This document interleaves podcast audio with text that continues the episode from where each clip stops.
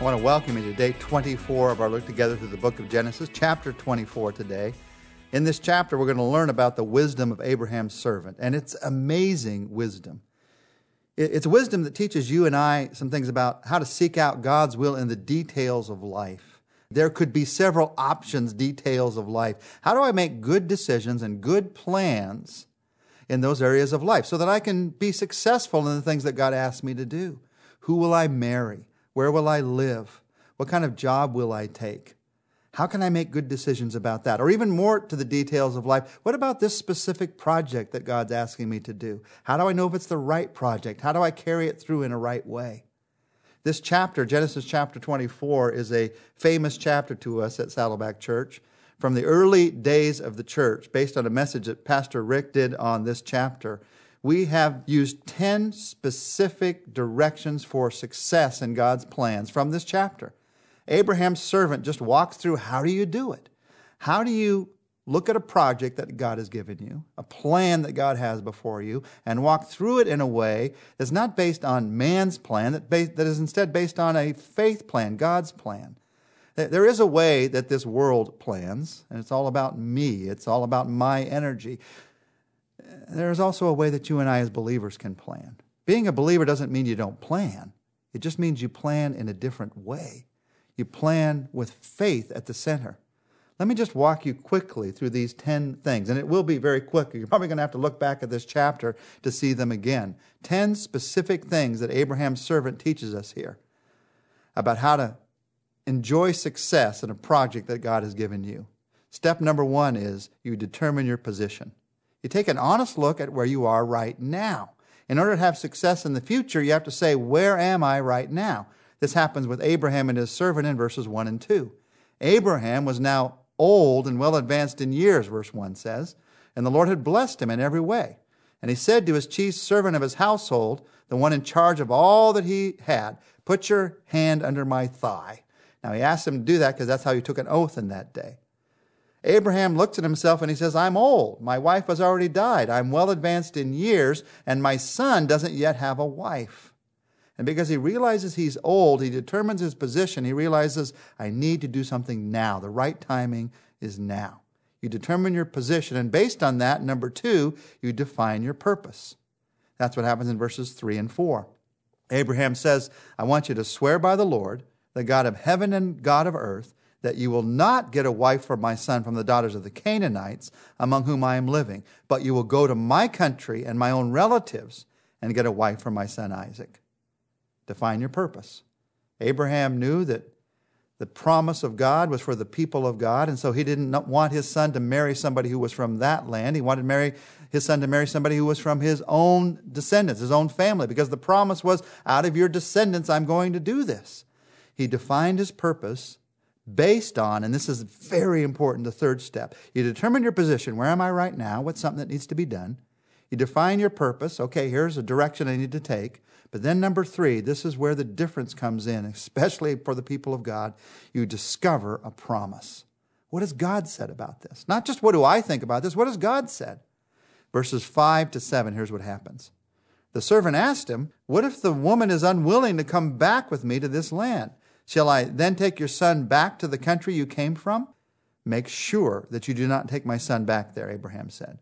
The Lord, the God of heaven, who brought me out of my father's household and my native land, who spoke to me and promised me an oath, saying, To your offspring I will give this land. He will send an angel before you so that you can get a wife for my son from there. Discover a promise. Abraham was basing his actions on God's promise. God had said, To your offspring I will give this land. And so, based on that, Abraham was going to get a wife for his son Isaac to bring back to the land so that his offspring would grow up in that land. He knew his son well enough to know that if he moved back to the homeland where they'd all grown up, Isaac would just stay there. He was a different man than Abraham. We're going to discover that in chapters to come. Abraham knew that.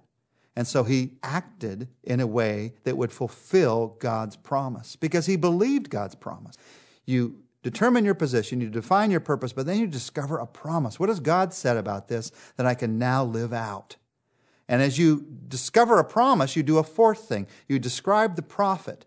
What is the P R O F I T? What is the good thing that God's going to do about this? What am I looking forward to God doing? He just said it. He will send an angel before you so that you can get a wife for my son from there. You picture in your mind what God is going to do. Not what you can do, but what God, based on his promise, is going to do. Not what great thing you want done so the world can applaud you, but what great thing God wants done so that the world can turn their eyes to him.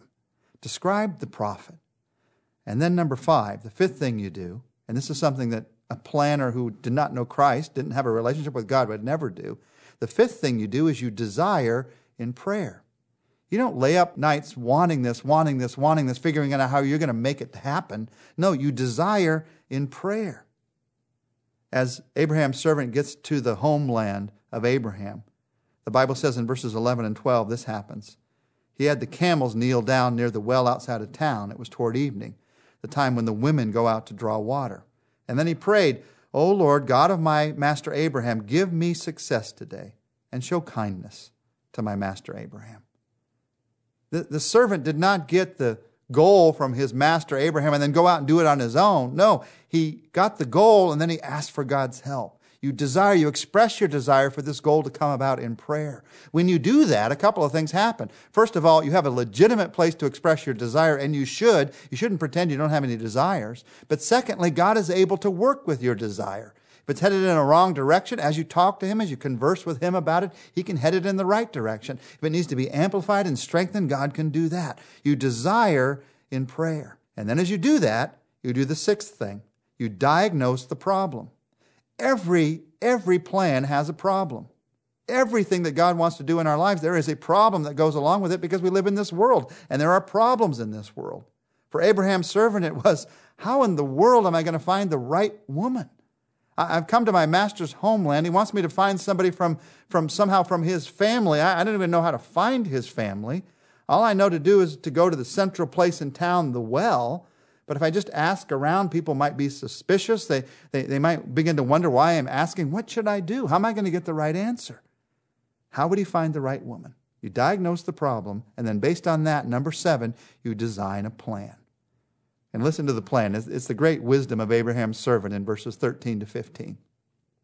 He says in verse 13, See, I am standing beside the spring, and the daughters of the townspeople are coming out to draw water. May it be, he says to God in praying, May it be that when I say to a girl, Please let down your jar that I may have a drink, and she says, Drink, and I'll water your camels too, let her be the one that you've chosen for your servant Isaac. By this I will know that you've shown kindness to my master.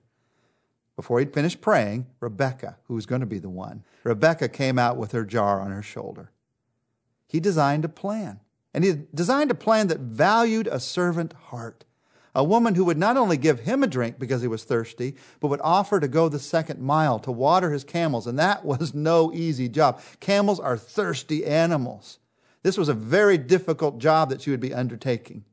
Pail upon pail upon pail of water for these camels. Rebecca comes out and she gives him a drink and she says, Let me water your camels as well. He designed a plan. And when the answer came, he praised God for the answer. That's part of, by the way, designing a plan. As God works, you don't praise yourself. You don't pat yourself on the back. You recognize what God had done. The Bible says in verses 26 to 28, he then bowed down and worshiped the Lord, saying, Praise be to the Lord, the God of my master Abraham, who has not abandoned his kindness and faithfulness to my master. As for me, the Lord has led me on the journey to the house of my master's relatives. And then the girl ran and told her mother's household about these things. The servant's going to go to Rebecca's house. And as he goes to Rebecca's house and he begins to meet her family, begins to talk about God's plan, he does something incredibly important for success in the plan of God. He does an eighth thing. Let me walk through them again. I know there's a lot of them. You determine your position, number one. You define your purpose, number two. You discover a promise, number three. You describe a profit, the profit, number four. Number five, you desire in prayer. Number six, you diagnose the problem. Number seven, you design a plan. And then number eight, you discipline your actions. You have to discipline your actions in order to fulfill the plan. Here's what happens in verse 33. Then food was set before him. When, they, when the servant went to the house, they sit down to talk about this. But he said, I will not eat until I have told you what I am here to say. Then tell us, Laban who is Rebekah's brother, says.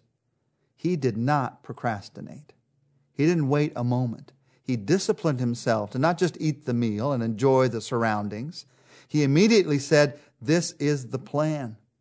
He described to them the plan, what God had been doing. And based on his description, the family agreed that Rebekah would go to marry Isaac. He refused to be detained.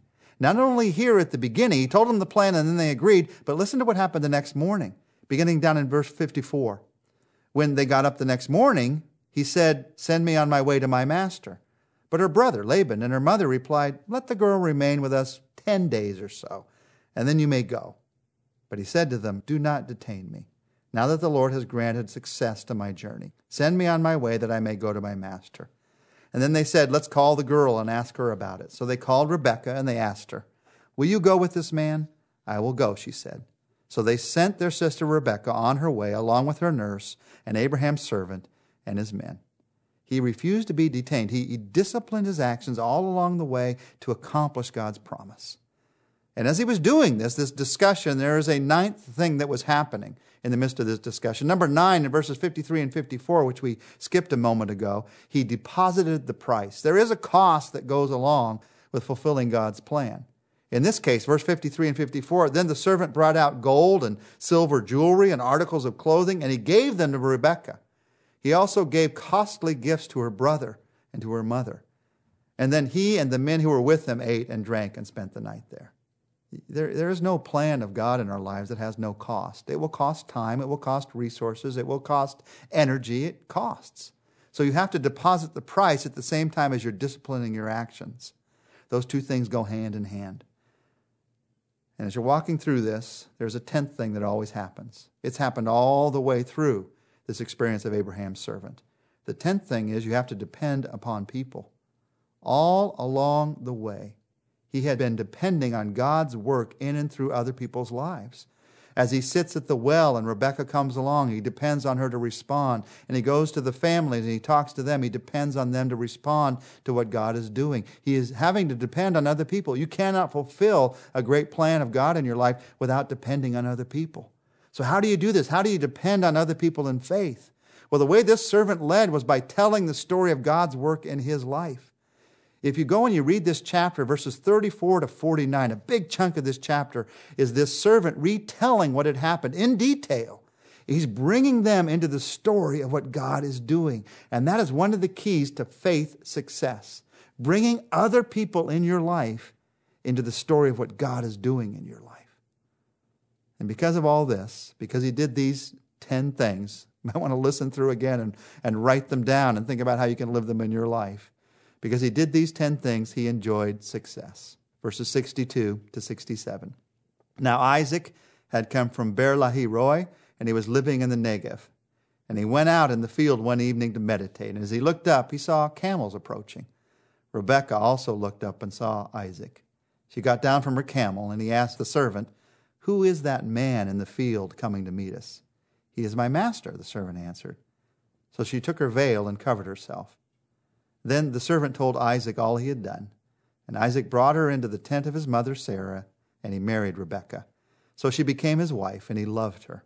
And Isaac was comforted after his mother's death. Let's pray together.